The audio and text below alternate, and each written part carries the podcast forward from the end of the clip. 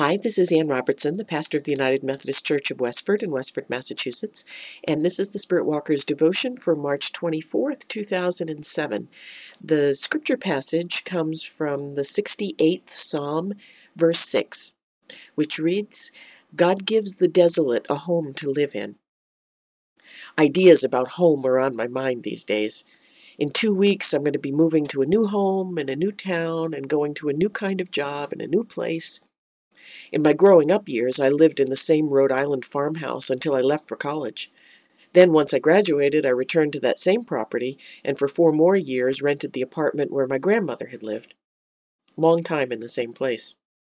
In the 21 years since, I've moved eight times across six states. This upcoming move is going to be move number nine. Unlike some children, I grew up with a very definite sense of home there in that Scituate farmhouse. The family stayed together, we lived in the same house, on the same land, and the house is there still. But I've moved enough in adulthood to rethink what constitutes a home. For a while, home, as I started moving, was where my husband was. But then he left, and I was alone. Can you be at home by yourself? The passage from Psalms that I quoted, which comes out of the New Revised Standard Version, I found is translated differently in the King James Version. In that version, it says, God setteth the solitary in families, instead of God gives the desolate a home to live in. So I looked up the Hebrew word that's used in the verse. It's bayit, which means both house and family. So when English translators encountered this verse, they had to make a decision about what home meant. In 1611, when they did the King James Version, those who were translating it defined home by the presence of the family, and so translated it, the God setteth the solitary in families. The modern translation took a more neutral stance, just saying God gives the desolate a home. But as I think about it, I've found that both translations are really true for me, and have been. When I found myself desolate after a divorce, with no place to live, a woman I'd worked for invited me to house sit during her extended stay in another state. So I had a free roof over my head for the months that I needed. God provided physical shelter in my fiscal desolation. And as I found myself alone and 1,200 miles from my mother and my brother, God set me within a church where I found people who took me in as their own family. Those deep bonds remain to this day. God both gave the desolate a home and put the solitary in a family.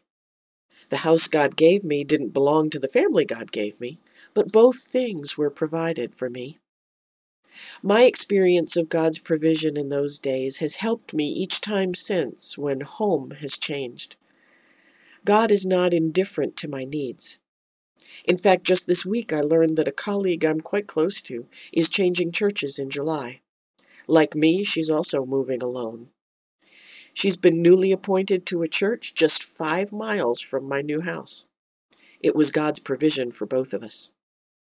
In our mobile society, more of us change our physical homes than in days gone by. And even when the house stays the same, families are too too often broken by death, divorce, and estrangement. If you end up struggling in those times, my personal witness is that God does give the desolate a home to live in, and God does settle the solitary in families. It may not be the house you thought. The family may not be related to you at all. You may not even have met them yet. But the one whose eye is on the sparrow is watching over you as well. Thank you, God, for providing a home.